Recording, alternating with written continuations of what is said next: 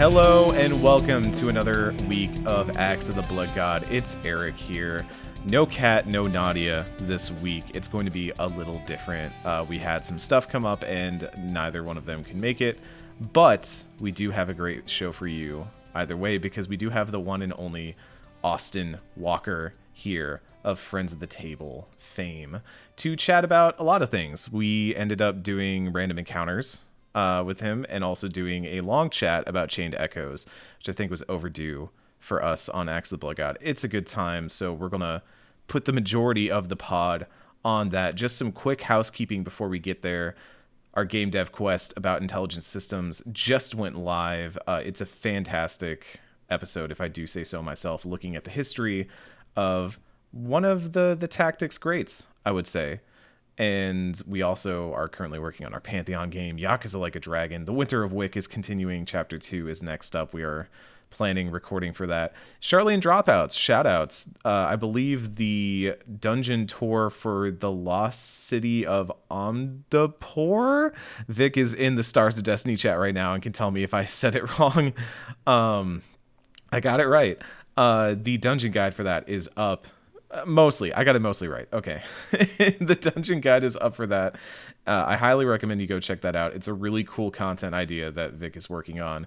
Uh, I really dig it, uh, and you should go check it out, especially if you are a 14 player. Which I will say, we're not doing a what we're playing segment this week, but uh, be glad because if Nadia was here, I would probably just be talking about 14 the whole time. Uh, I have been playing a lot of 14 back to that. Well, we'll talk about that later. I imagine I'll still be playing it a week from now. But the focus of today's pod is largely on the chat between Austin and I about the late 2022 RPG Great Chained Echoes, as well as some random encounters and some discussion of tabletop RPG business and other stuff. So please tune in, please hang out, have a good time. We'll see you next week for a more normal, regularly scheduled Axe of the Blood God. But here comes the main show.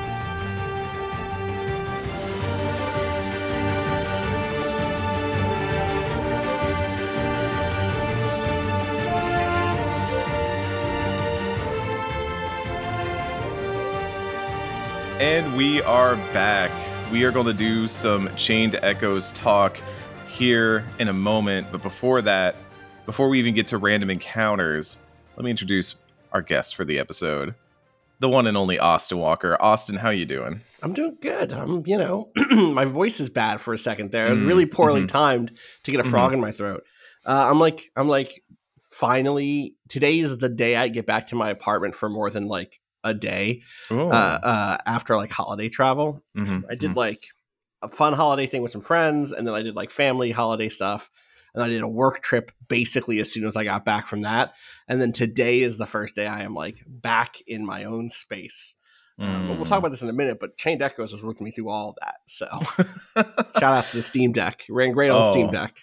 Oh, okay. I'm glad. I'm glad we have that as a touchstone because I do partially attribute the success of Chained Echoes to the Steam Deck specifically. It's the perfect Steam Deck. We can't jump ahead. We should do Right, random right. We'll- encounters we'll and then ahead. we'll we'll get there. But Uh, for the folks at home who may not be familiar with your work, Austin, what are you best known for? I mean, I've basically left behind the world of games media, Mhm, right? So mhm. like the the generation. Also, who the hell am I? Like, it, you know, it's not like I had a huge, huge following anyway. I uh, I spent some time at uh, GiantBomb.com, Mhm, mhm. uh, and then I founded uh, Waypoint over at Vice, along with folks like Patrick Klepek, and at the time. Um, you know, uh, Mike Diver and Danielle Riendeau, and, and now obviously lots of other great folks there, like Ren and Kato and Rob Zacny, and I think Natalie is back in some capacity. Um, uh, and then I also am the um, co-creator and GM of Friends at the Table, which is an actual play podcast that's been running for seven plus years now, I think, which is wild.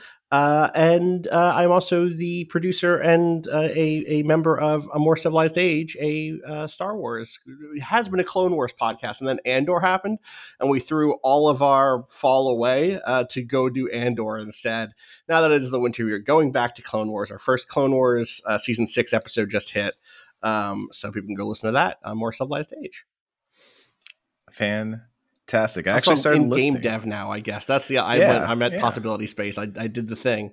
I said I'd never do it, and then I got a dream, you know, job uh, uh, offer, and I did it. So anyway, sorry. Go ahead. No, that's that's how that stuff works out sometimes. is, you just end up going different directions. And I did actually start listening to friends at the table because I am trying to hack Blades in the Dark to make a Cyberpunk edge runners campaign Oh, hell for yeah. myself and a few friends. Yeah, yeah, yeah. Uh, so I was listening to y'all's Blades in the Dark campaign Uh, there are did. some there are some solid cyberpunk blades um, Mhm, Uh, things out there. Not not trying to dissuade you from doing your own hack. You should do your own hack. It is super fun to hack stuff. oh yeah, Uh, but but take a peek out there and, and see and see uh, if there's anything there that scratches that itch because you might pick up some like shortcuts. You know, I always find when I'm hacking game systems, oh yeah. I'm like, who else has had this exact problem before? And what Mhm, was their mhm. solution? I might not agree with it, but I might learn about what I want based on what I don't like from from their tabletop decisions. But Exactly. Yeah. It's it's the same way I learned video production stuff and all that is like you Google it and then some like 12 year old YouTuber has made a video on it and they're like, yo, I'm gonna teach you how to do Adobe Premiere, Adobe After Effects today. And I'm like, okay, small child, tell me what you've learned. absolutely, They've usually got it. yeah. Um well, thank you for listening to Friends of the Table. We're actually about to start, and this is super relevant. ooh. Uh, we're about to start our number whatever season, season eight, uh, uh, which is going to be called Palisade. Uh, it is Mhm. the sequel to a show called Partisan, which itself is set inside of a larger sci-fi universe we've been doing for years. But Palisade is, and I think people should listen to Partisan first. But Palisade is using a game called uh, uh, Armor Astir, which is a fantasy mecha powered by the Apocalypse game that is super sick and that you could totally do a good Chained Echoes uh, campaign with, like super Ooh. super easily. You have an airship. Mm. You're there's like a divide between classes that are mech pilots and classes that are like support uh, characters. My fa- one of my favorite things is like it's trying to emulate like mecha anime as much as it is just be a cool mech game. And so, for instance, your non-pilots uh, have them. So that's like you know an engineer, the ship captain, uh, stuff like that. Um, you know, a, a soldier like a scout. They have a move called um, B plot, where because they are not the they are not in in the big co- like combat sequences as much because they're not pilots they can i'm just going to read this move when you head out for some solitary revenge leave to take part in negotiations or otherwise take part in a secondary narrative thread to the players involved in the sortie you're in the b plot name one or two uh, npcs that accompany you and hold three during the sortie you may spend that hold one for one to do the following. Give another player confidence on their next move but complicate things for yourself. Deny an npc from appearing in the sortie. They're busy possibly with the same thing as you. Spend some time and frame a downtime scene. Downtime scenes let you do other types of like Mhm. resource generation stuff or cut away from the sortie during a moment when time is precious, giving everyone room to think. It's literally the, the thing of like the action scene is at an all time high, and you cut away to the like the secondary character who's like in town buying a cake, and it's Uh-huh, like uh-huh. that's yes, that's yes, that is It- what happens in these shows. Like that is a move you can do in this game. That's some uh, Gundam it's- 79 right there. Yeah, hundred percent is. It's really good. Uh, it's called Armor Astir, Armor with a U, because the person who made it is from one of the Anglophonic countries that uses U's uh, in in words. Still, anyway, No, that's fantastic. And we'll talk even more about mechs in a moment, but the tabletop talk is actually I- very you're relevant right. Wow. because we're about to start some random encounters.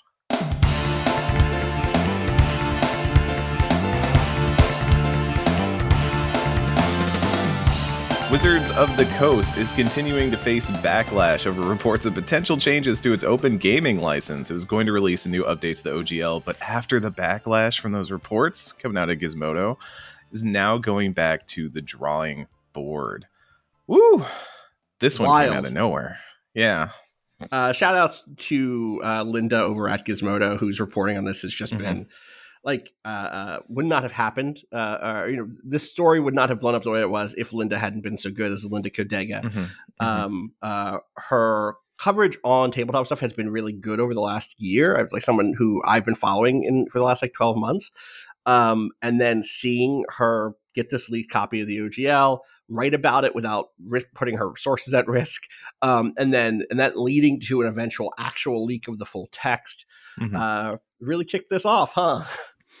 Yeah, it's uh, you know I, I said before I've been fooling around the tabletop space, but I'm not super familiar with it. But when I saw it breaking into my feed, that was kind of the moment where I was like, oh, this is not like infighting drama, the sort of things that you'd normally expect from like a niche community, mm-hmm. but this is like massive huge stuff that is like could have huge ramifications for actual play podcasts that could have ramifications for anyone making any sort of slightly d&d adjacent thing which in this day and age is a lot. yeah, yeah, it's a lot. The OGL has been around for. Have y'all done like a breakdown bef- like last week on what the OGL is at all?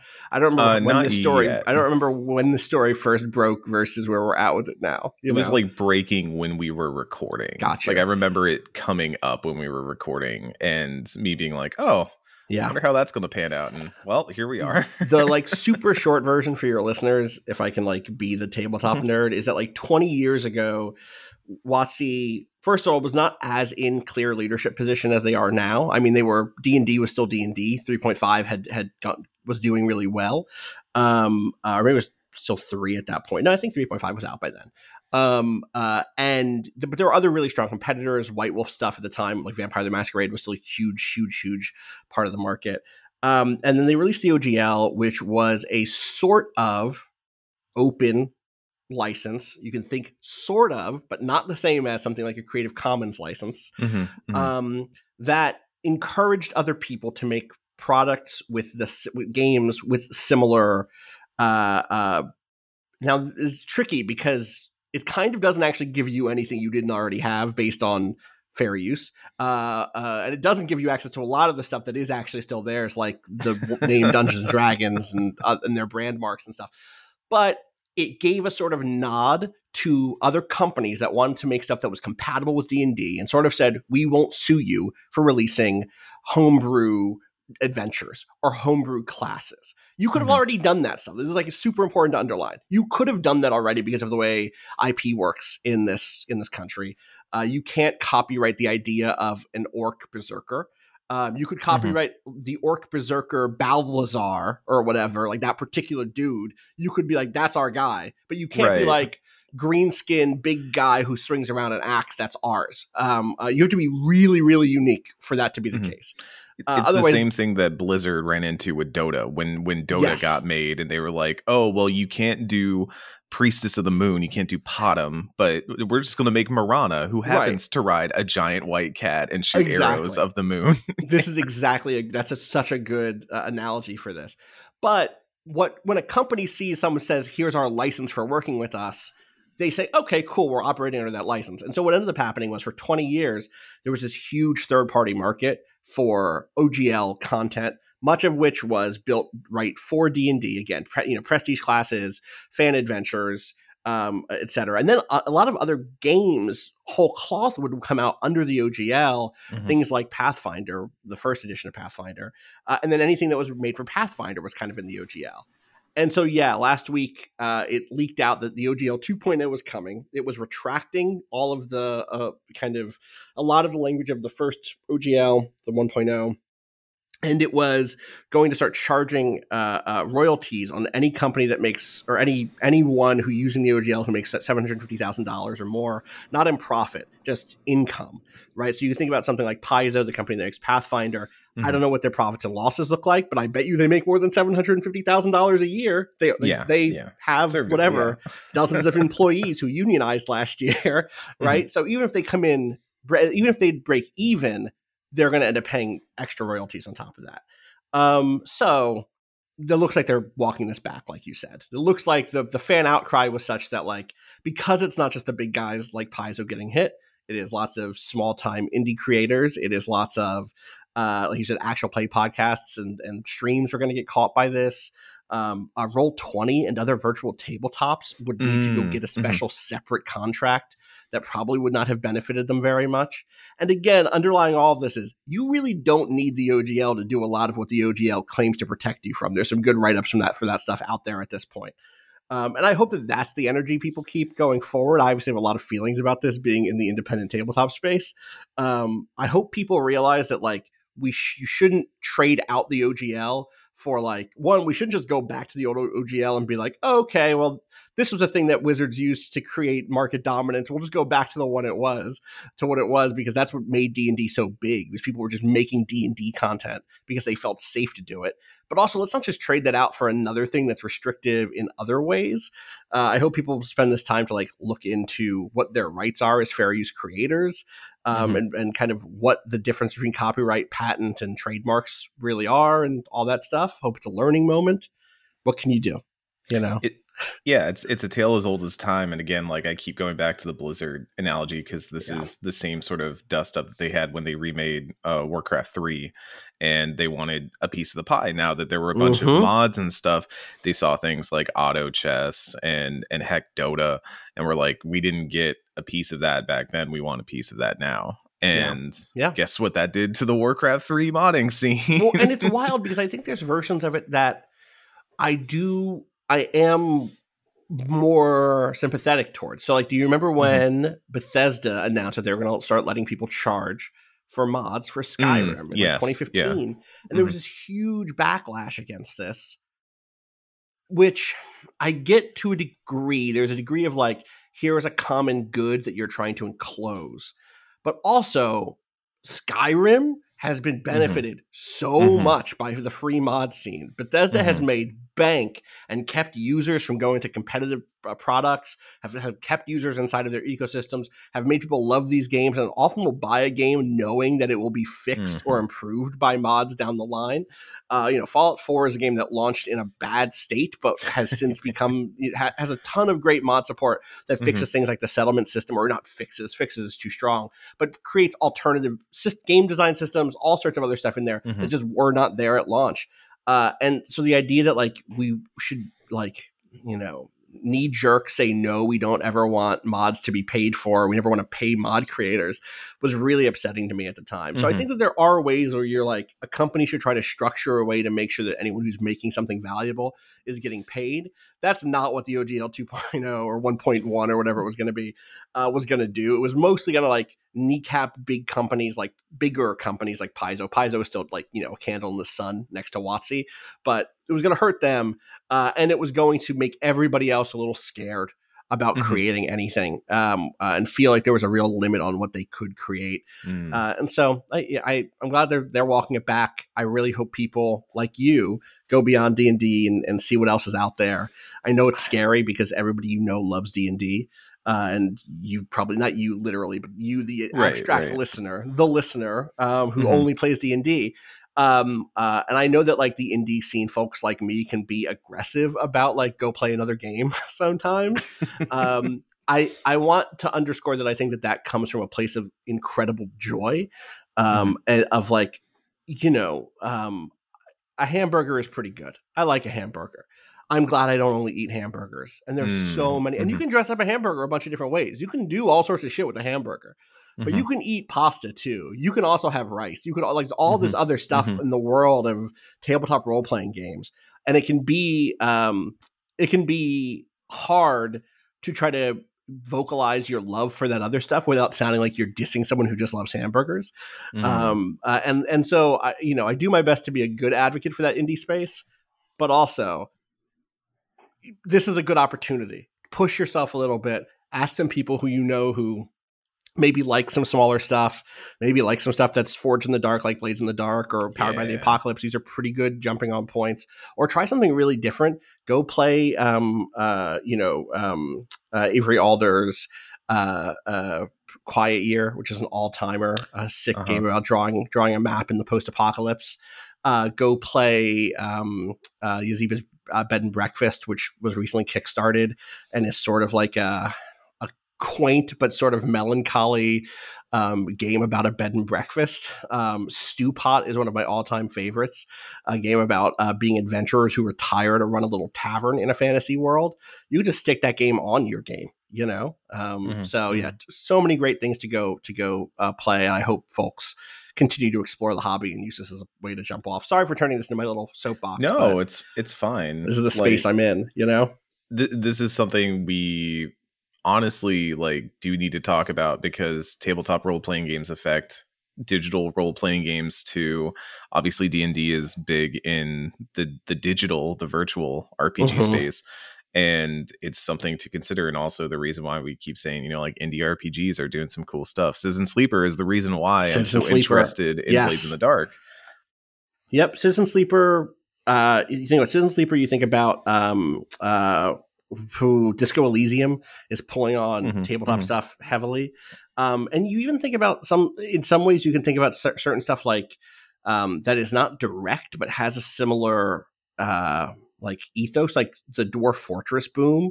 Um, I think gets mhm. at something similar about what people love about tabletop games, which is like fail forward. It's okay to make a mistake. Funny, interesting stories happen when bad stuff happens, uh, and then like just procedurality or systems driven storytelling, where you're just like, Mhm.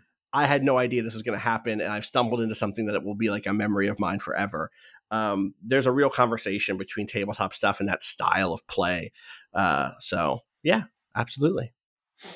Well, that was a long random encounter, a chain of random encounters, if you a chain battle Yes, from it was a Tales. chain from battle, it was. Yeah, yeah, Yeah. You know, we needed to grind for some XP. Exactly. Let's get through these other ones real quick. Persona 3 and 4 streaming will not be restricted. However, Atlus would like you to use spoiler warnings. You know, just be cool about it. Be chill. uh, Google and Nvidia expressed concern over the Activision Blizzard purchase because, of course, they do. Mhm. Um, Ubisoft cancels three more unannounced games, bringing that total up to seven if you include It's the games from last year.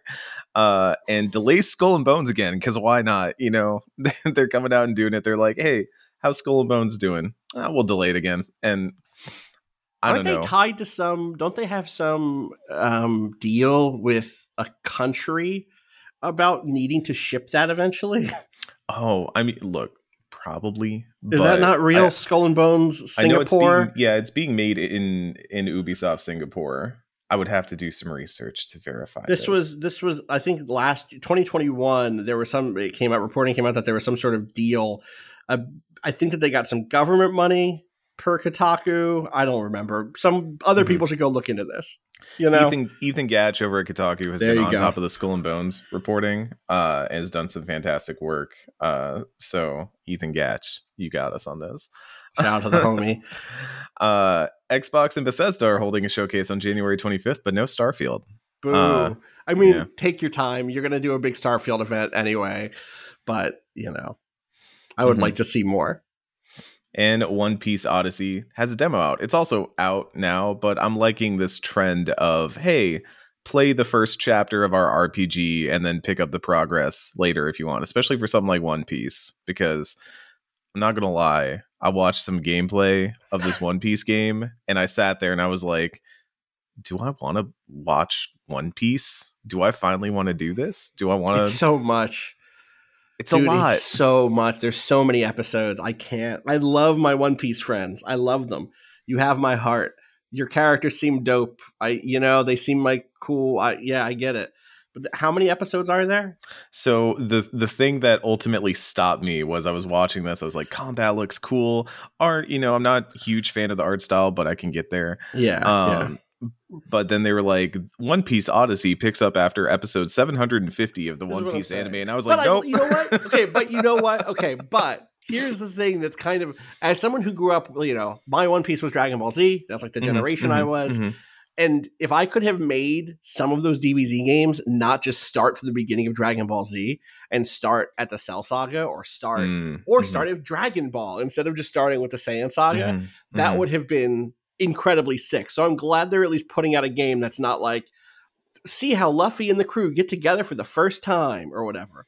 But yeah, there's a thousand, there's over a thousand episodes of One Piece. It- the, the concept from what i understand is that part of it is original story and then part of it is they're going back to big moments in the series and doing what if okay. versions of like oh, okay. what if this person didn't die or what if this person like won this fight or whatever and i kind of like that concept and i i would like to see something like that in a dragon ball or even a Hunter Hunter setting Oh, I- i'm just saying i want to i, watched want a Hunter good hunter this x year. hunter How has there not been, bro? How has there not Mm. been a good Hunter Hunter like RPG? What is wrong with us that we don't have? so It has the typology Oh. already there. It already had. You know what I mean? Mhm, like- mhm.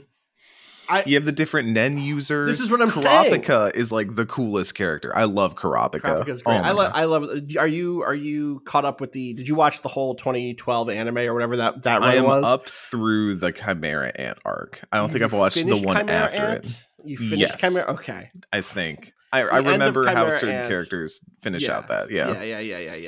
Yeah. Ugh. Ugh. Mm-hmm, mm-hmm. It's so good. It's so so so so Mhm. good. I mean, like Chim- Chimera Ant specifically ends up feeling like a really fun deconstruction of Dragon Ball Z in so many Mm. ways. Mm-hmm. Um, and it's almost true for every arc. Like like every arc feels like it's it's it's Togashi being like, what if if I had to do a sh- if I had to do a shonen you know show in or, or, or manga in this in this genre, what would that be like? If I had to do Yu Gi Oh, what would that be like? And so then you Mm. get the Greed Island arc. You know, like Yeah. and, and like you know some of it's better and some of it's worse. I definitely think that the um uh what is York New York New City and York Chimera New Ant City. Yeah. stand out as high as Mhm, highs for me, mhm. but they're all it's also good. And the fact that we don't have just like an absolute top tier JRPG in Hunter Hunter is Mhm. such a disappointment. So It's one all day. there. one One, day. one day. Oh, Battle Tower. I want to go to the Battle Yeah. Tower and just climb it. that's like a, it's such an easy thing to imagine them making, but Mm-hmm. You know them uh, question mark Them, th- they. whoever whoever picks up the the license and runs with it. I don't know who, would- Bandai who would Namco probably. it would probably be Bandai Namco, but if you if you could have anybody make a Hunter Hunter game, who would it be? oh, Arc System Works. I, I want I want Hunter X Hunters.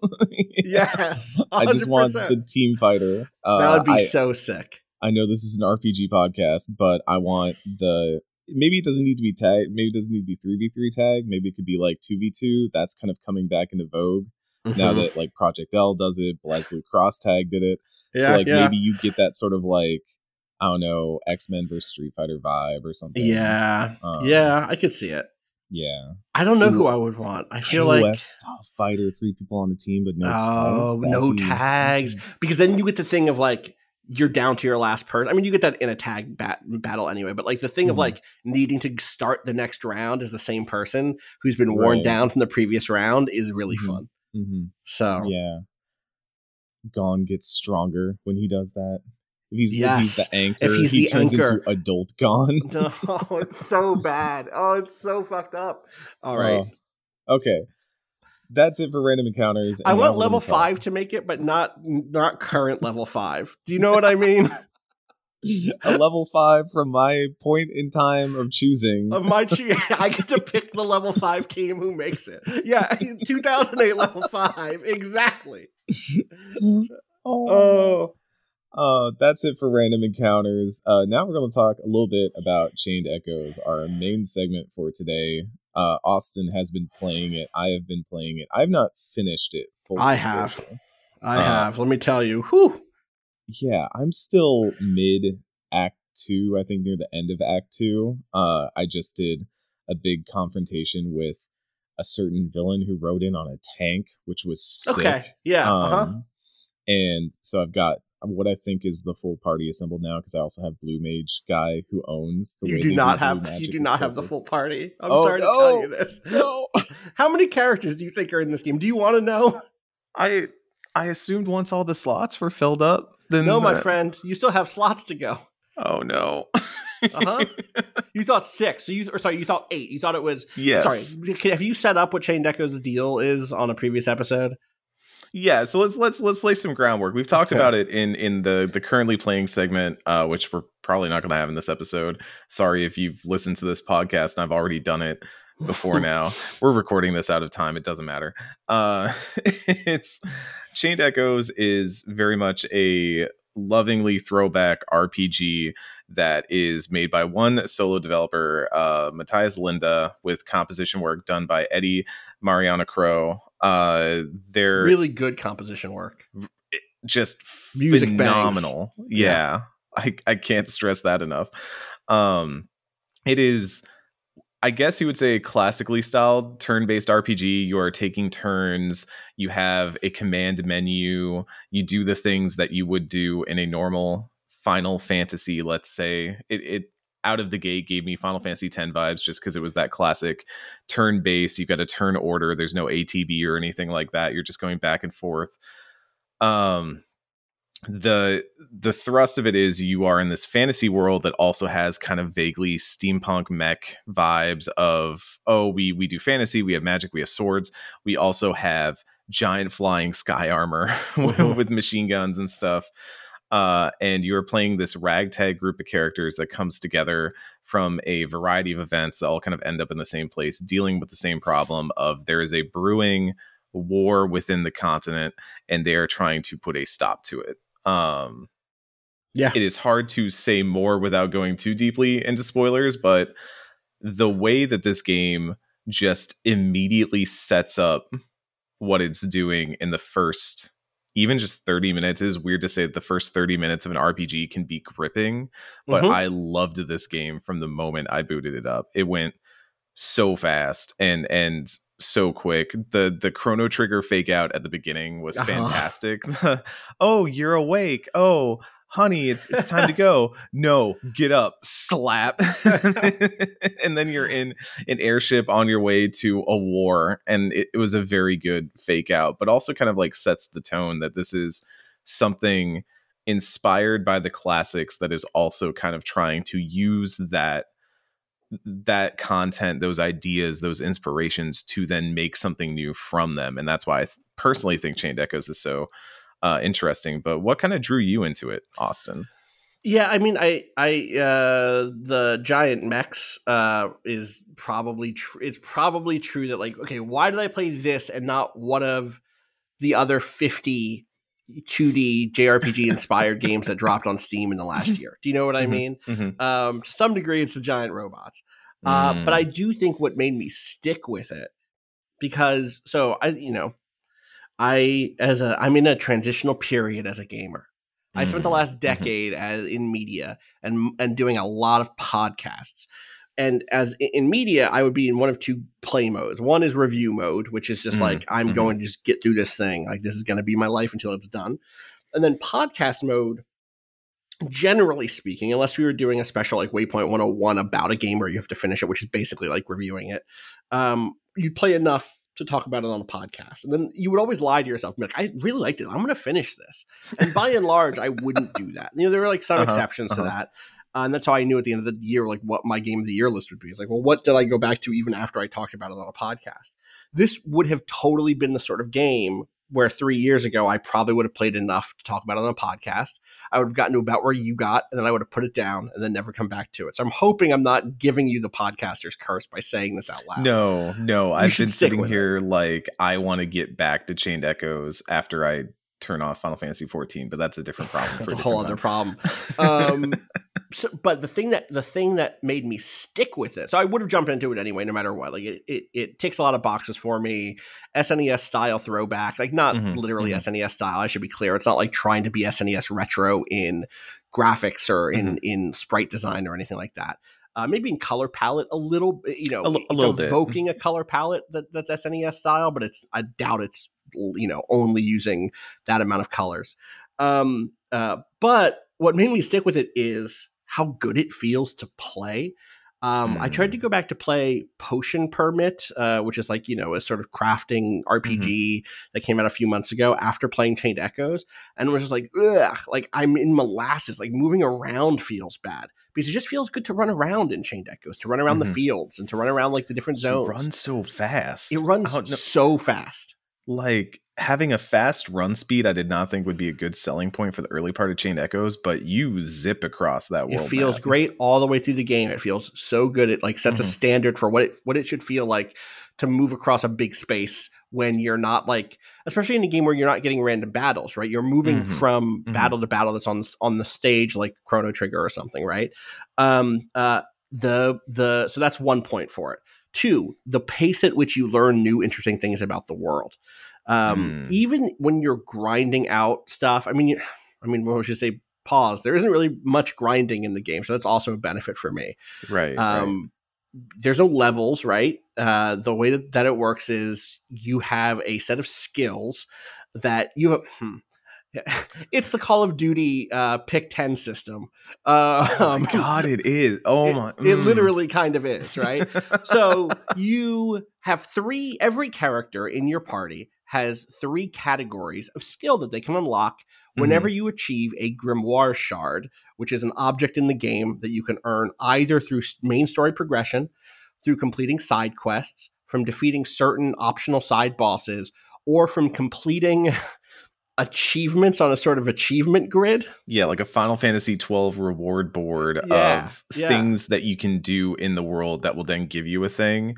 And the longer your chain is on that board, the higher, like the more you unlock rewards. So you want to have the longest contiguous chain on that board that you exactly yes um, and so that's how you actually level up and whenever you whenever you do that you can pick one of the the skills that you have from your active battle skills list your passive like bonuses list or your like they're like super passives like the passive list is a the middle list is passives you can put on your character into one of five slots and then the Mhm. third one is just like stat ups basically just like Mhm. raw plus magic plus strength whatever um so obviously i got all those first because they're important um but. Number go up. Number, go up. number go, go up. up. number go up and then uh as you get more abilities more abilities unlock for you to pick from there's like kind of three or four like zones of these three rows Mhm. right there's like or sorry there's three columns and those columns are split into rows you unlock more rows as you Mhm. get more abilities right um but you can't just grind out a level you can grind out skill points that will help your skills go up uh, from level one to level three where they max out but even that's not like, like They're not some- big game changers. They go from like 1.5 damage to 1.7% damage Right, or right. whatever. Like it's it's And you'll very feel that. Um that's like it's it's it's it's big enough that sometimes i'd remember i had stocked up skill points to dump into a skill Mm, and that would mhm, like mhm. make the difference in a really hard optional fight. But it was never like i'm gonna go grind for an hour so i can get the skill points i need to blah blah blah right? Um uh, and yes there's a lot of equipment in the game. That's the other half of this. Uh Yeah. equipment is a huge huge part. Itemization is like the core of the game um, there's a lot. There's maybe too much customization with these like crystals you can you can put in. I always told myself I was not going to worry too much about it, and then I always worried too much about it Mhm, and spent a mhm, lot of my time mhm. in this game tinkering with what crystals were in what piece of gear and trying to figure out combos and stuff. But all of this works. And then three, because you're not grinding a lot, you have to. This game has just has to have a lot of story content and it Mhm. rolls it out really well. There's constantly some new hook that kept me interested. There was constantly some turn that was surprising, um, and it saves its best punches for the beginning and end of each act. Uh, I will mhm. not talk about particular act spoilers, but I will say that you hit the end of Act One and some shit happens that is just Oh the most like God. Wait. I didn't know that this was the type of game I'm playing. Like, I didn't know this game had this in it. You know? Yeah, end of act 1 I the the one like crowning moment of that style of reveal was always Bloodborne when you, you kill mhm. Rom the spider and then the world just it's not like the world gets that different but Right. like your understanding of your place in it and what this game is you're like oh i'm playing the werewolf game and then all of a sudden like oh there's more i i am i am like going it's that feeling of going beneath the surface. I recently rewatched hunt for the red october i don't know why i just felt like sure. it it's that feeling of the sub like dipping underneath the water and like now you're kind of gliding down and oh there's so much more down here. That's also when the game starts to introduce some of its last i i assume mechanical don't give me that face austin.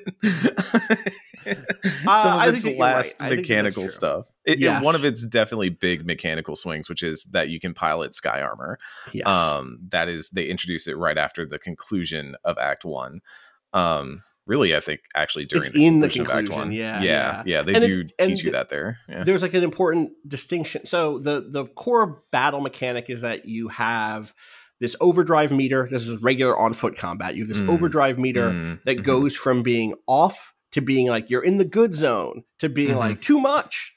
You know, cool down, overheat it.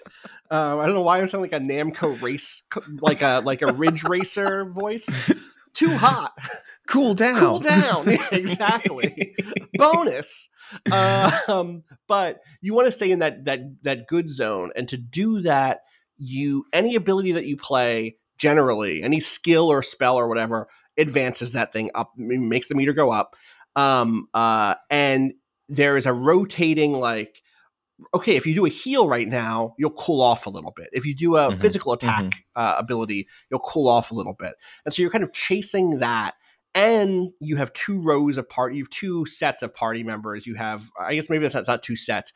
It's that you have eight party members, but only 4 can Mhm. be in at any given time, and you can swap out um, Pairs. pairs Like- like- yeah, exactly yeah. yeah. pairs exactly so like i would by the point at which you're in the game i would have a um maybe you're at this point now Oh, yeah you must be i would have like my main physical damage dealer in slot one and then my slot two uh, or in slot one b was my like uh-oh bad time get my healer in here uh, she Oh, would be there and hmm. i'd pull her in for emergency situations right? Interesting. Uh, that's where I was at that point in the game. Um, uh, whereas like my Mm. fourth slot was the support guy, who's maybe the best character in oh, the game. oh my god. Yeah. His I have seen his super animation so many times. The so clutch. the Don't sleep orchestra on coming main in. dude's super though. Main dude the, super. where, where he builds the robot and, and attacks. Yeah. The is some real Marvel versus is that- Capcom super vibes there. Hundred percent. that ability um, puts deep like serious debuffs on the Mhm. enemy side. Mhm. So I often will start a boss fight with that. It's super, super, super effective. Um, but yeah, so that's the ground combat stuff. So you're like, ooh, okay, I need a debuff because I want to keep my overdrive meter in the right place. Mhm. And then with the mechs, the sky armors, you are it's just different. You're you're switching gears um, from one to two to three, basically, uh, in order to change the direction your meter is going. And it's not as fun, but it's still I still think it's pretty interesting. I Yeah, that that was one of the main things. Like the overdrive bar, you know, we're going to talk at length about here, but I think specifically when they bring in the sky armor stuff, I do think that it's conceptually cool, but when I end up using it in battle, it never feels as good as the on ground overdrive bar does. Uh, and maybe it's because you have just good zone and red zone. Right. There's not really so much of throttling it within that narrow window that you have for the on foot. It's like, well, you're either good or you're bad. Like Yep. that's it. Yeah. And um and having to like move between this three gear system where you are very much like kicking in the clutch and shifting because you're like, oh, I'm I'm in the red. I need to get out. I need to get out. oh no, I was in gear one, so now I'm in gear two, and that's not going the right direction. So I need to shift down to gear zero. And um, I think it's conceptually very interesting, but maybe does not feel as smooth in the combat. Has kind of led me to not like the sky armor stuff as much as I was hoping I would. Yeah. But um, there's what I will say is, in its defense, th- that stuff feels best in the dungeons that are made for it, which you'll Hmm. get to as you continue playing. Like there will be Okay. zones where you're like, oh, this is a sky armor zone, and it's been balanced to where, you know, in sky armor you really have those the the the other resource that I found much more serious in sky armor than on ground is MP.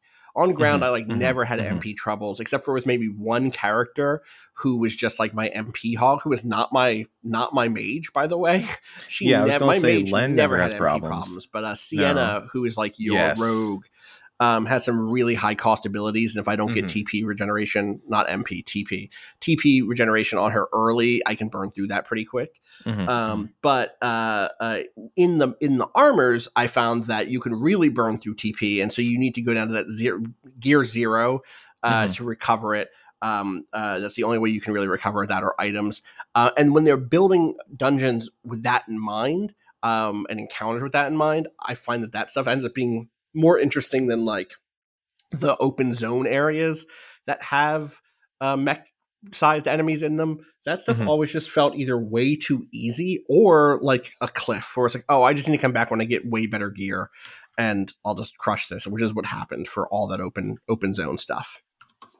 You know, yeah. Hi, I'm Daniel, founder of Pretty Litter. Did you know cats tend to hide symptoms of sickness and pain? I learned this the hard way after losing my cat, Gingy. So I created Pretty Litter, a health monitoring litter that helps detect early signs of illness by changing colors, saving you money and potentially your cat's life. Pretty Litter is veterinarian developed, and it's the easiest way to keep tabs on your fur baby's health right at home. Go to prettylitter.com and use code SPOTIFY for 20% off your first order and a free cat toy. Terms and conditions apply. See site for details. With Kizikans free shoes, motion sounds something like this. Kizik helps you experience the magic of motion. With over 200 patents and easy on, easy off technology, you'll never have to touch your shoes again. There are hundreds of styles and colors, plus a squish like nothing you've ever felt. For a limited time, get a free pair of socks with your first order at kizik.com/socks. Uh, we should probably talk about the actual party of chained echoes at some Please. point. Yes. Um, so the because you think you have them all, and in I fact, know. you don't yet. right? Um, so y- you start off with Glenn, who is somewhat the main character of the game. Let's say, like they definitely start it with kind of a I don't know, Live A Live is a very loose analogy here, but that sort of like the party is coming together moment, maybe like Mhm. tr- trials of mana. I haven't played that game in a long time, so Mhm, mhm. don't blow up on me chad if that's wrong but um it's uh like like glenn is kind of your your main character your your dude who does stuff he he uh attacks people he's a warrior type and you also have um your your best pal with you who who is kind of your more berserker viking type character I never really knew what to do with him. Uh, Sienna is definitely one of my favorite characters in the She's game. so good. Um, she's she's great. She's her fantastic.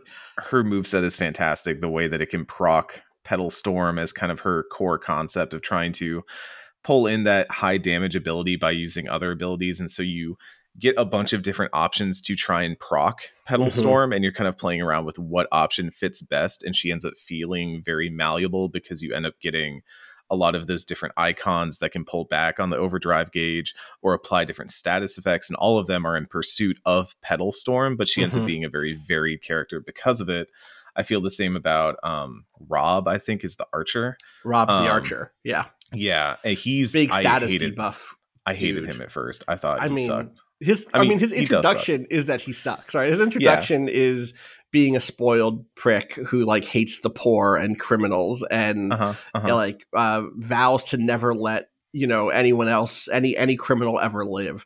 And you know, Mhm. it's a JRPG. He goes on a journey. You know, you'll see. yeah I- I still like don't really like him. By the end of the, he's never in my party anymore. For what it's worth. uh, he reminds me of uh, that character from Tactics, like the very beginning of Tactics. Uh, who nothing bad ever happens to ever.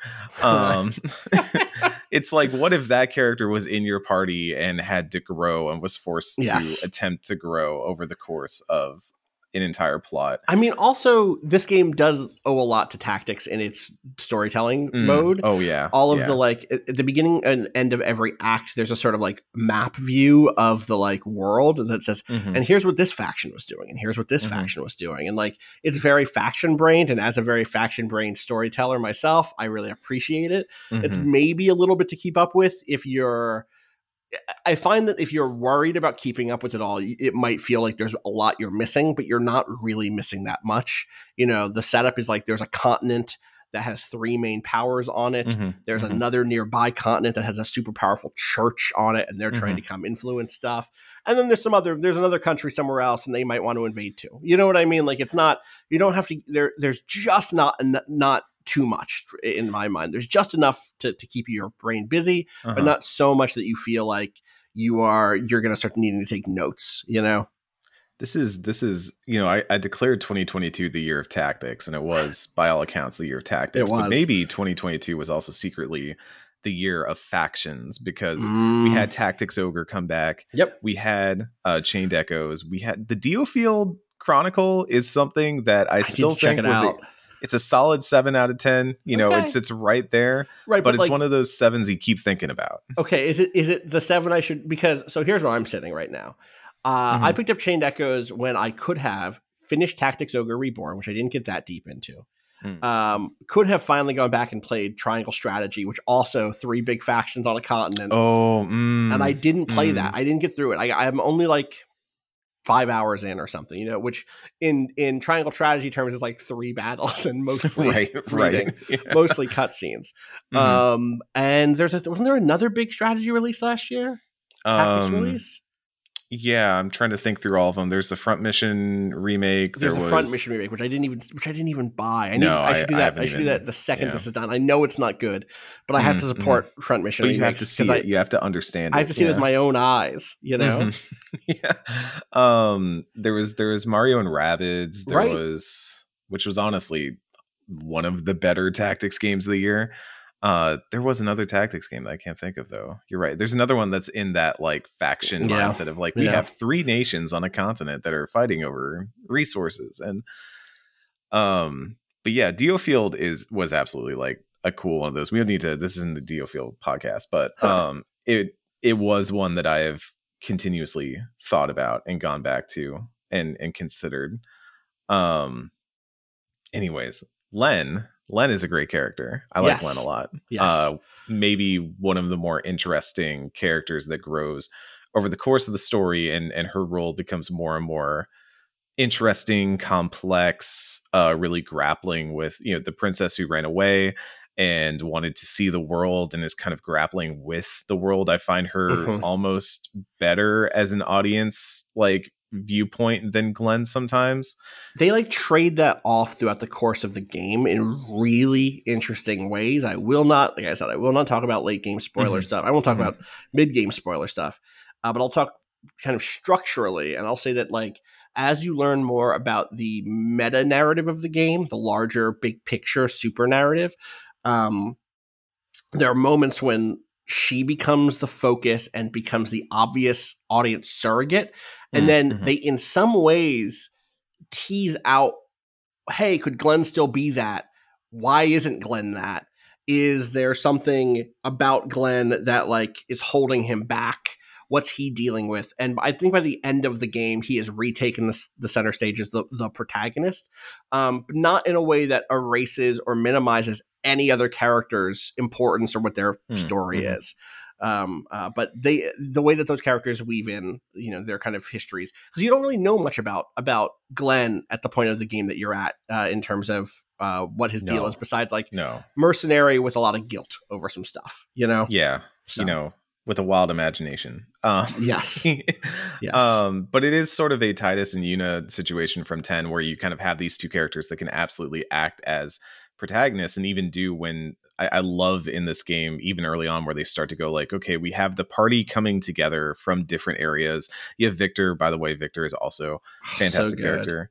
Um, I'm He's trying like to remember. He's like a bard. He's like a, I mean, he is a bard in the traditional sense of being like the party buffer who plays a trumpet or a, a harp or whatever sometimes. Mhm. But he's explicitly like from a like a type of person, his like species or whatever lives for hundreds and hundreds of years and still has access to magic in a way that most people do not. Um, uh, and uh, also like is famous as a playwright, which is really fun. Like you Yeah, keep running into people who like know his books, um, which is great. Yeah, I, I love the idea that this is like an immortal, not even immortal, but just like long lived character who is Mhm. just decided to not become, you know, power hungry or whatever. Is like, I'm going to be Shakespeare of this world Yeah. and be the living Shakespeare of this world.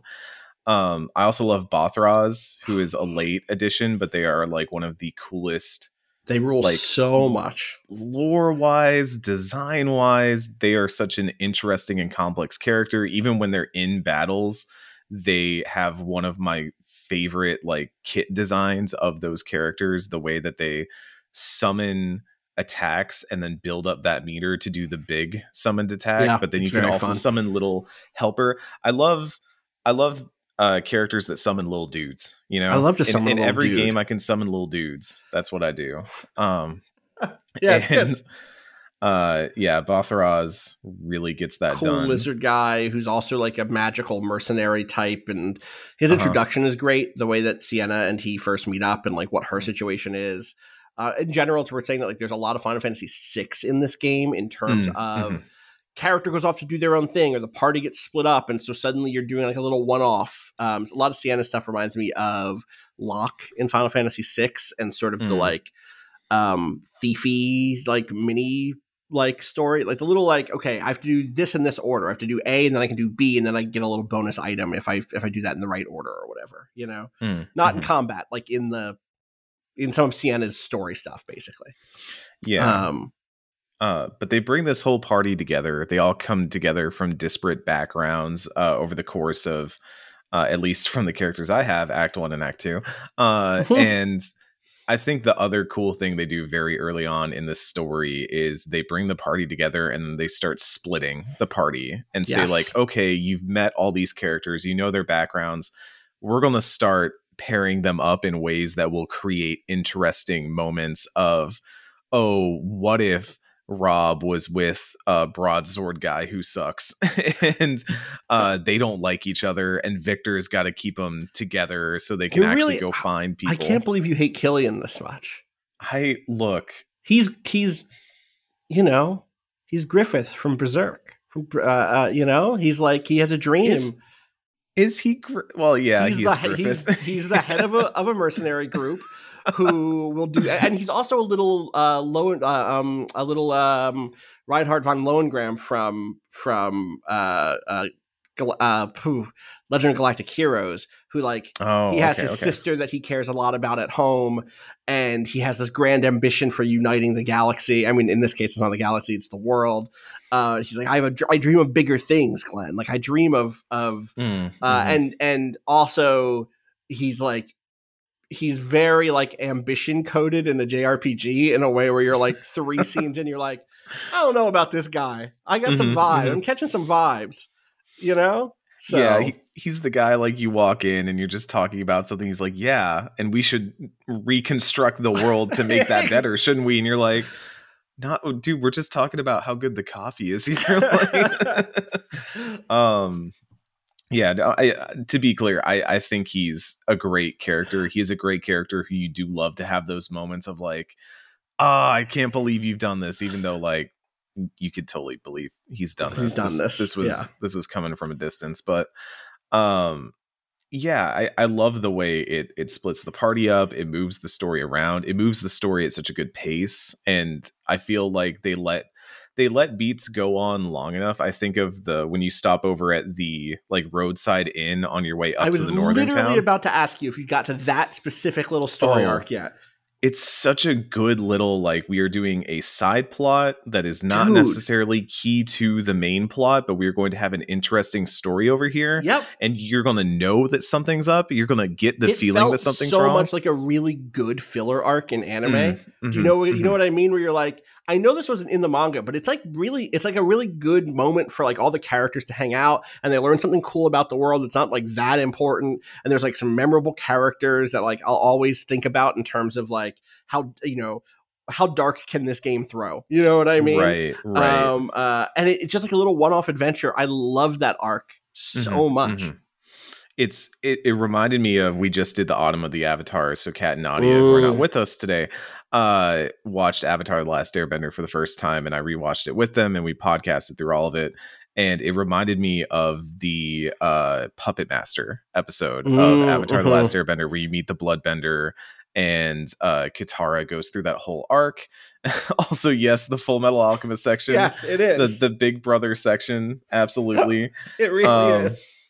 it is it is And such a good you, like some of the ideas that come up there um any some of the characters who come up there will come back later in the game in both really important ways and in totally unimportant cool side content ways Mhm, uh mhm. that is like it ends up being one of those great little things where you're like that's such a memorable two hours of this game you you could do a vertical slice cut of this game that is just that section Mhm. uh, and yet it ends up it ends up carrying water like in a good way for the end to the end of the game. Some of the bigger ideas, like it introduces lore about the yes I kind Mhm. you know it, it, Chained Echoes has kind of Final Fantasy fourteen cosmology and like metaphysics Yeah. in terms of the way souls work. to the flow A yeah hundred percent, and this is the arc where they really set that up, and it's like Mhm, that's mhm. such a good way of setting that up versus like big lore dump, you know?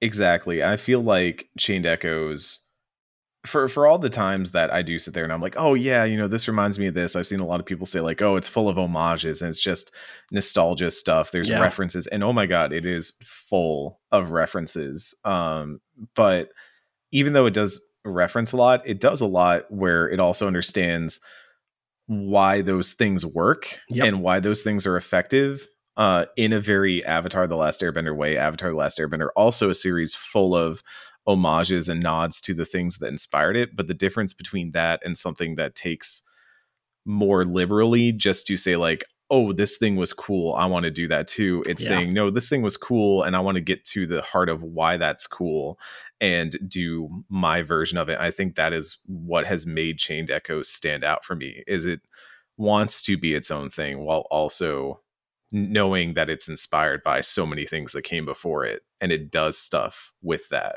Yeah, and I, I truly, it does stuff with that all the way through the end of the game. Um, I Mhm, think that there mhm. is there. I'm so excited to to hear what you think about the big Act Two conclusion stuff, and then uh, it it carries that energy all the way through the final boss of the game. Um, you know, I I will say that I think it's a little long in the tooth as a game. Uh, Mhm, I found mhm. myself compelled to do. I didn't hundred percent it right, but I did fi- finish the reward board. Um, or I didn't finish the reward Oh. board. I unlocked all of the the chain rewards in the reward Right, board. So there's definitely one-off things on there I didn't do.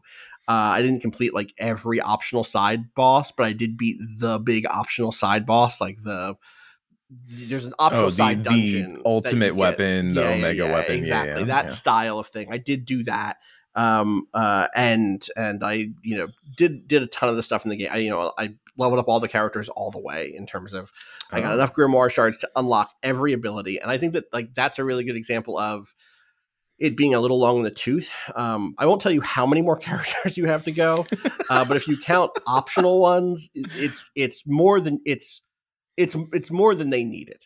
Um, Mm, mhm. uh, I mean, I guess that's the thing is you're at the point now. You said you got the blue magish character, right? Yeah, so I've got the blue mage you and I just picked up the healer healer character. Yeah. Right. Yeah.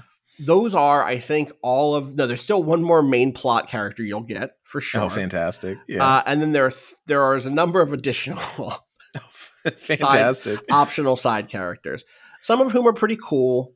Um, uh, you know, there's another agility focused character like Sienna. Okay. Uh, uh, and also, the other thing is Sienna. By the way, is like. I mean, I mean, Paul. I'm going to come back to the Sienna thing as an example of something in a second.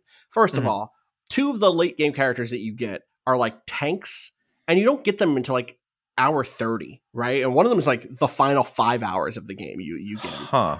Um, and bro, like I've been playing this game for 30 hours without a tank. There's nothing you're going to send at me that I don't have a heal, you know, tactic.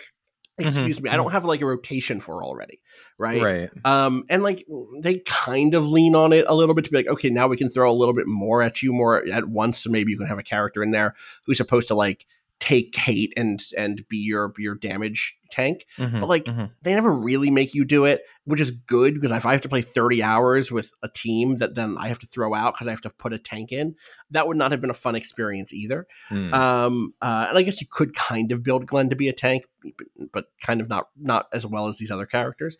Um, and it's just like that doesn't it doesn't feel good to get a character with five hours left in the game or 10 hours left in a 50 hour game and then be like oh this character's cool but like i don't have space on the roster. Like you're gonna you're gonna sit on the bench except for i'm gonna like try your abilities out to see what their animations are.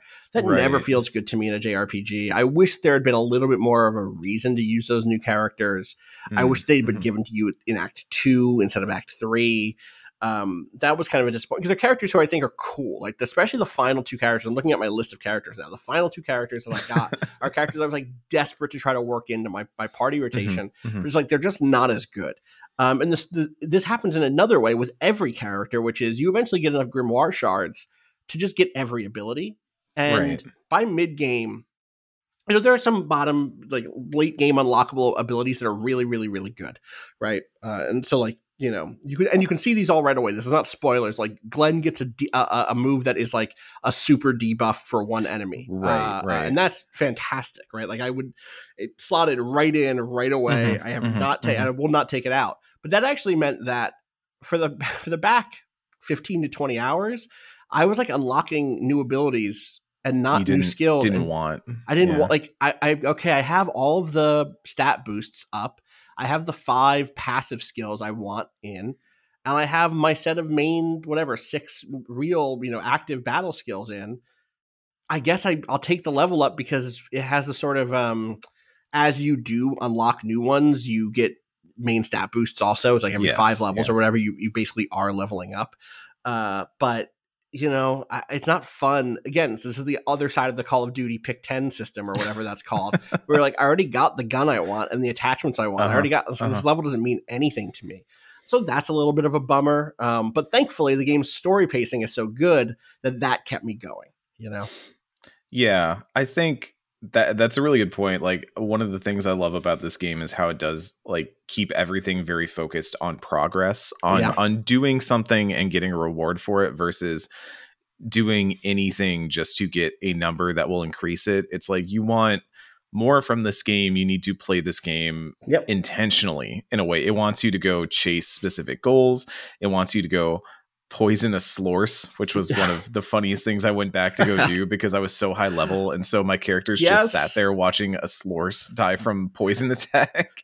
There was Uh, something I missed in like something very, very, very early on where it was like um I wasn't survive for five rounds, but it might have been like um beat beat these things with without oh you know what it was? It was the blue mage who has to oh, who has to uh, use a special ability on an enemy that has low health to get the to get a spell from them but you know to blue can mage, it. to it can literally puts it in a can and eats And it to eats get it. the monster it's ability. really messed up like Popeye. like Popeye. Yeah, it and then it plays the little jingle that plays the like the, the victory jingle, but like messed up. Popeye, the RPG character. hundred percent. Uh, but I I couldn't get them low enough without killing them with my main crew. I had to like I had to unequip all of my equipment and put in my Mm-hmm. B team, and even then. I was getting counters by mistake that was killing the enemies before he could can them. Um, but so like that, it was funny. It's not bad. But like I think case in point for this is Sienna, who by the middle of the game I had like Sienna is cracked. Like Sienna is Mhm, so mhm, OP by Mhm. like you're about to get to the point where you can get an agility boost on her and an Yeah. ability called Dragon Fang, which is one to five physical damage that uh, when it's leveled up all the way is is 1.2 damage per hit, and the amount of those hits scales by agility. So that was meaning that, and it, it, it's like it's 30 TP. It's like nothing, right? It's like a regular What? spell. So by the end of the game, she's doing five 1.2 damage hits every round. Uh, and it doesn't interact with with Petal Storm at all, right? So you're like, it becomes a different bread and butter build for her, right? You're not Mm, chasing mhm. Petal Storm. Sometimes I, you know, I would keep in her um, bleed attack, and I would X slash, and I would keep in Yokugiri the AOE, and I'd still use those. And if it procced Petal Storm, I'd use Petal Storm. But Dragon Mhm. Fang was just so strong, and that was the case from our you know 30 something like that and i still had another you know i have 57 hours in this game right so like nothing else mattered for her and i and i Mhm, didn't mhm. ever take her out the out the roster like she was always a front liner for me because she was so good but it's kind of boring to not get that joy of getting a new ability that you actually want to try out um mhm. so and th- i think that they fixed that a little bit with the class system which we didn't mention at all um there are classes in this game Yeah. Yeah, you Uh, can do additional challenges to unlock kind of like a set class that you can have that will add additional abilities if you want them to your character as well as some passives and Yes. stuff. Um, which is kind of how they give you a healer early on, which is an interesting choice. They're like, hey, your healer is not whoever you know one of these characters. Your healer is whoever whoever is holding the cleric is Yeah. the healer. And so I ended up trading that around a lot to be like, okay, Victor will be my healer, right? Because he's he's the healer. He's Right, the my he's, the support guy part. anyway. Yeah. And then I put it on Glenn because I was like, oh, Oh. actually, I kind of want to be procking my auras, and I don't want to be spending a turn just healing every time. So maybe I put it on Glenn, who I'm not using too often, and then I went to somebody else, and it just bounced around everywhere. I think. I think it's still on Glenn right now, but that's probably going to move. Mhm. Building, I'm building in my head. Yeah. Um, No, I get it. I get it's it. it's a cool system that I do think at least encourages this idea of how does your interpretation of this character vary as the game goes on? How do you see this character fitting into your party? Because that does change as the game Yeah. goes. Certain characters definitely shift what their value and their role is as you start to build that party out and get more abilities for them. Definitely. 100%. This episode is brought to you by Reese's Peanut Butter Cups. In breaking news, leading scientists worldwide are conducting experiments to determine if Reese's Peanut Butter Cups are the perfect combination of peanut butter and chocolate. However, it appears the study was inconclusive, as the scientists couldn't help but eat all the Reese's. Because when you want something sweet, you can't do better than Reese's. Find Reese's now at a store near you. The longest field goal ever attempted is 76 yards. The longest field goal ever missed? Also 76 yards. Why bring this up? Because knowing your limits matters, both when you're kicking a field goal and when you gamble. Betting more than you're comfortable with is like trying a 70 yard field goal. It probably won't go well. So set a limit when you gamble and stick to it. Want more helpful tips like this? Go to keepitfunohio.com for games, quizzes, and lots of ways to keep your gambling from getting out of hand. Um, I'm trying to think if there's anything else. I, the thing, so I know you don't like Sky Armor because the the system stuff, but I want to just. Have you gotten to the point where you're flying around the zone yet? yes, Okay. I did the the side quest where I took out the missile sites so I could fly around the island resort place. Yes. uh, which was really fun and and really endearing. so the thing to know is you can go fly in any of the previous zones. You can go back to the Mhm, 1st mhm. field, and coupled with the base, have you gotten to the, you've gotten to the base, right? Yeah, yeah. I have my uh Suikoden Castle. You're, you get the. Suikoden Castle. You start to get NPCs that give you bonuses. One of Mhm. those NPCs is a map maker who will tell you if you've gotten all the collectibles on a given screen. Mm. Uh, I believe it's the map maker who does that.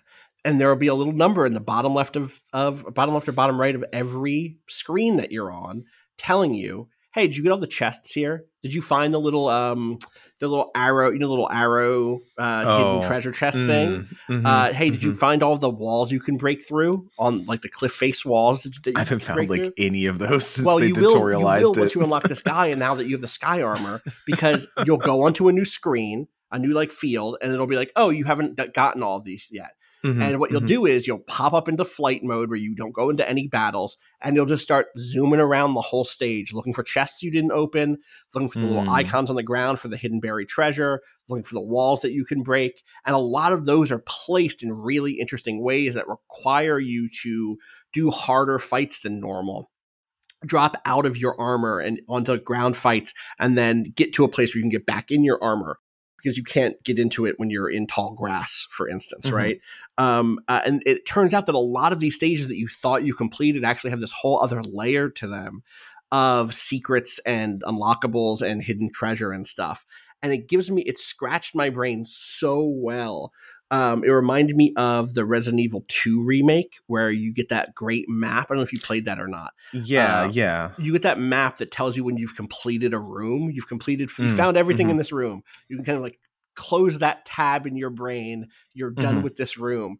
And getting that for JRPG like screens is so rewarding. The thing of being like, I got the last hidden chest here. There's one place, there's one chest on one of the first screens in the game that is like golden and sitting off on like a pedestal in the middle of the of the, God, I know exactly which one. and yeah. you're like, how the hell do I get to that?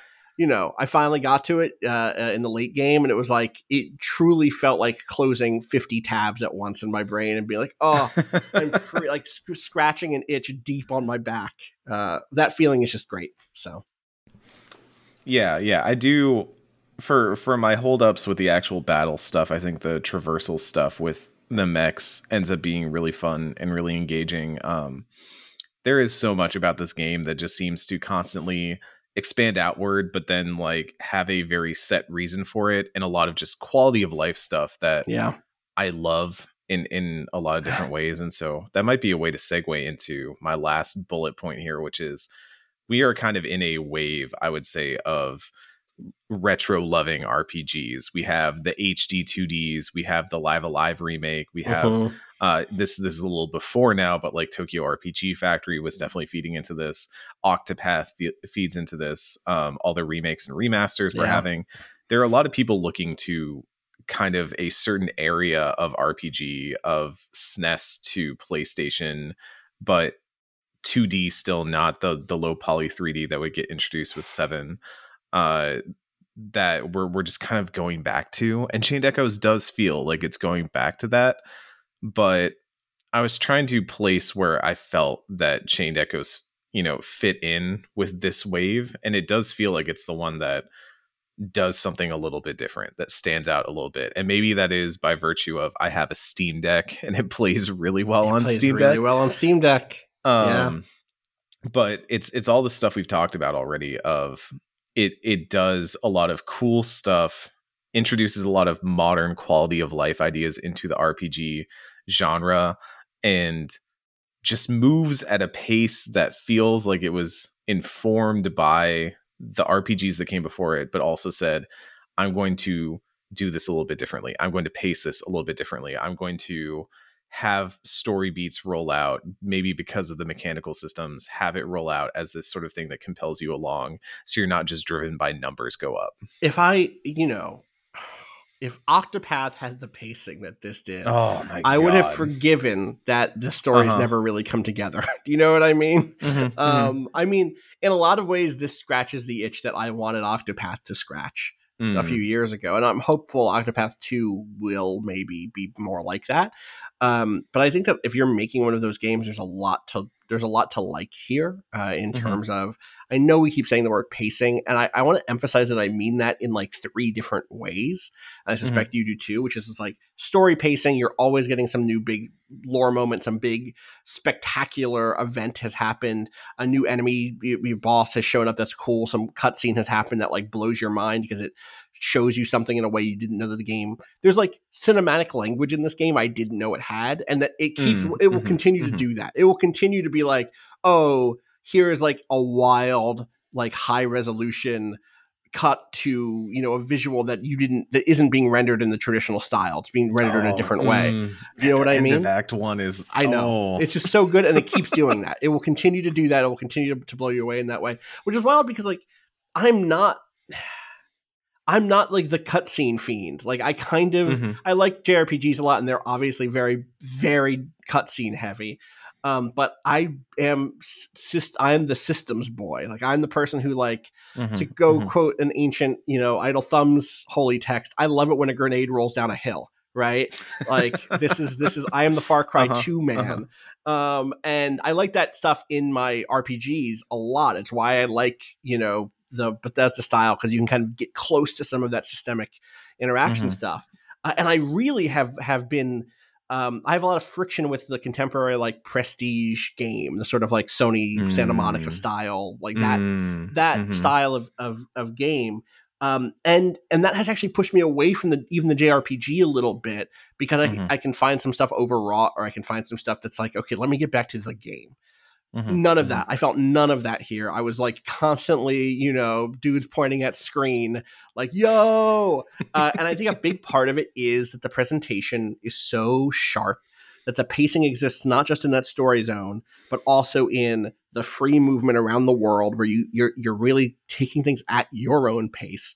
And in the battles themselves, where for most of the game I felt engaged at in every battle. They never lasted too long. They were never Mhm, so short mhm, that I was mhm, mhm. disengaged. Um, or not never, but you know, it took a while for for any battles to be so nothing that I wasn't engaged.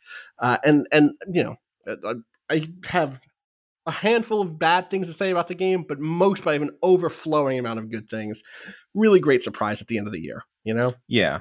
It's it's a game where even the little details feel very good. Uh the one thing that I was I was trying to think back through all my time in the game and, and what I remember the most from it. And one of them is when you tag somebody out in a battle, they do the little snap, like Yes! the little clap. And I don't know why, but that just like tickles a good part of my brain because it's like a very it's an audio cue in a way that I think RPGs can do very well. Yeah. And and something that I think Persona 5, for example, understood when they did the kind of tag out and they'd slap each other's give each other Mhm. five and and and tag in and out. But it's so quick and it's so fast. Like you said, the battles move. The battles are interesting without being just, oh, I'm hitting well, for the most part, I, I'm not hitting a a damaged sponge.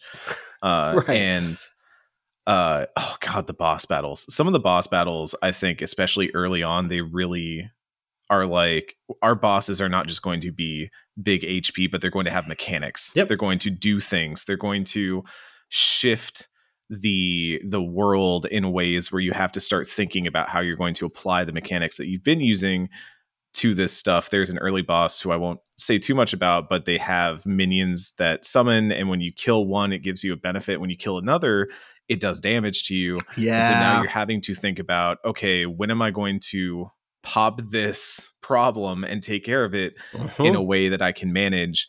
And it's just constantly asking you to think about, like, don't just hit buttons. I love that attack is the worst thing you can do in this game. 100 I Like, don't I attacking is the worst attack. thing you can do in the yeah. game. Yeah. If yeah. you're attacking, you have messed up. Something has gone Exactly. wrong. hmm Yeah, they they're like, we know you want to use skills. We know you want to do the cool stuff. Mhm. So if you play this game well, you will always be doing cool stuff. Yeah. And if you do the boring thing, like you said, it's because you messed up. You did the wrong thing. You need to like reconfigure a little bit. Um, I will say, playing this to, to go back to your original point of of the kind of wave of golden age nostalgia, I kind of do want to go back, and I, I didn't touch any of those um, Final Fantasy re-releases that came oh, out the of the last remasters. yeah the pixel remaster which i know are not perfect you know um, but i have not played some of those games in 20 or 25 years you know um, i think i have not played final fantasy 6 since i was a teenager probably Mhm, you know um, and so uh, playing this was like oh right i grew up loving this style of game Mhm. um, uh, I should go back and and reacquaint myself with some old friends. You know, That's been the weird thing for me is I grew up. Sorry, my fire alarm. fire just alarm has decided to be part of the Yeah. podcast. Oh, good. Um, Uh. I grew up not playing those. I didn't Mm. get introduced to RPGs until later, and so uh, this has made me sit here and think, you know, maybe I should play Final Fantasy V. That would Yeah. be like a real sicko Yeah. thing for me to do. um, you know, You should. Have you? So you've I never you've never played five. I haven't played any This is Final safe place. Fantasy before seven. You haven't played any Final Fantasies before seven. Yeah, 2023, time for new things. yeah, yeah. The Pixel remasters, they're right there on my Steam Deck potentially. Potential. Um, this is the other thing. Like you said this before. We said this at the very beginning of this conversation.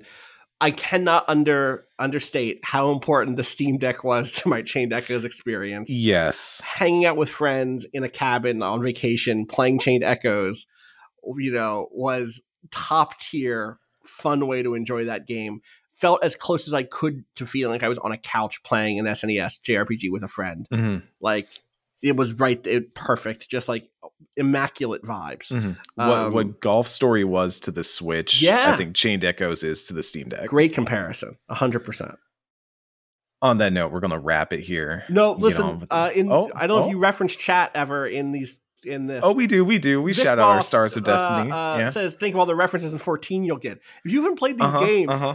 half of 14 is just empty, war, empty, you know, signifier for you. But Like, but that's that's fun for me because I'm like, oh man, look at this Golbez guy. He's kind of goofy looking. He's fun, and then everyone is like, oh, it's just Final Fantasy 4, and I'm like, sure, I don't know. It's fun to be stupid and learn new things. You're right. It is fun to be stupid and learn new things. Uh, uh, uh, Yeah. we're talking about Steam Deck, but I will say I bet it plays great on Switch. I haven't, I haven't, I haven't. Maybe it doesn't. Maybe it's a disaster on Switch, but I haven't heard that from anybody, and I bet we would Yeah. have if it didn't run well.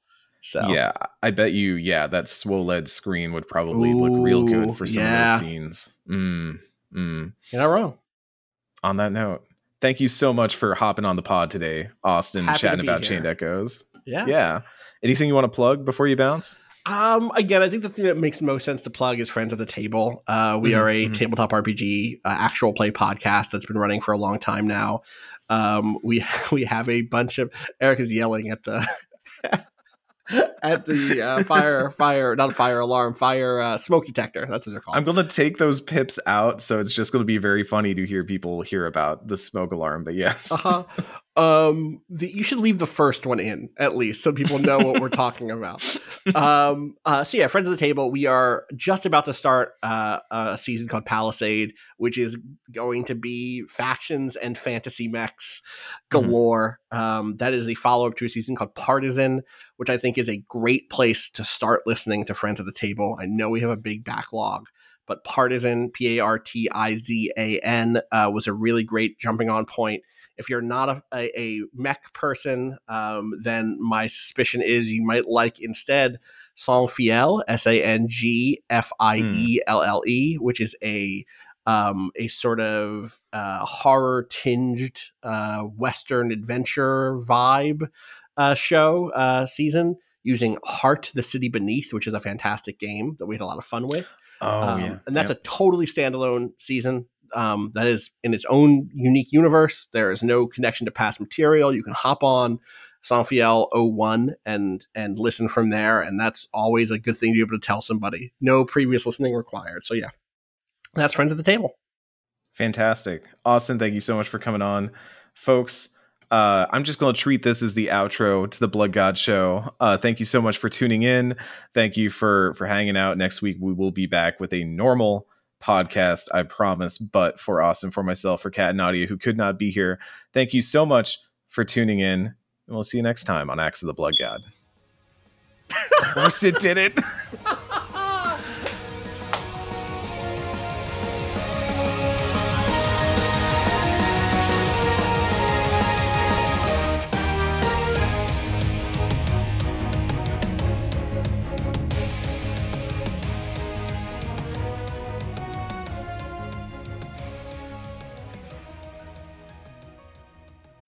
If you're an athlete, you know the greatest motivator of all is the fear of letting your teammates down. After all, a team is only as good as its weakest link.